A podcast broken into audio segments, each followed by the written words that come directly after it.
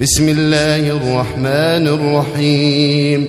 أرأيت الذي يكذب بالدين؟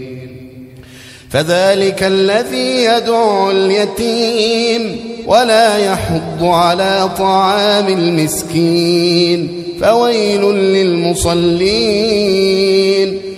فويل للمصلين الذين هم عن صلاتهم ساهون. الذين هم يراءون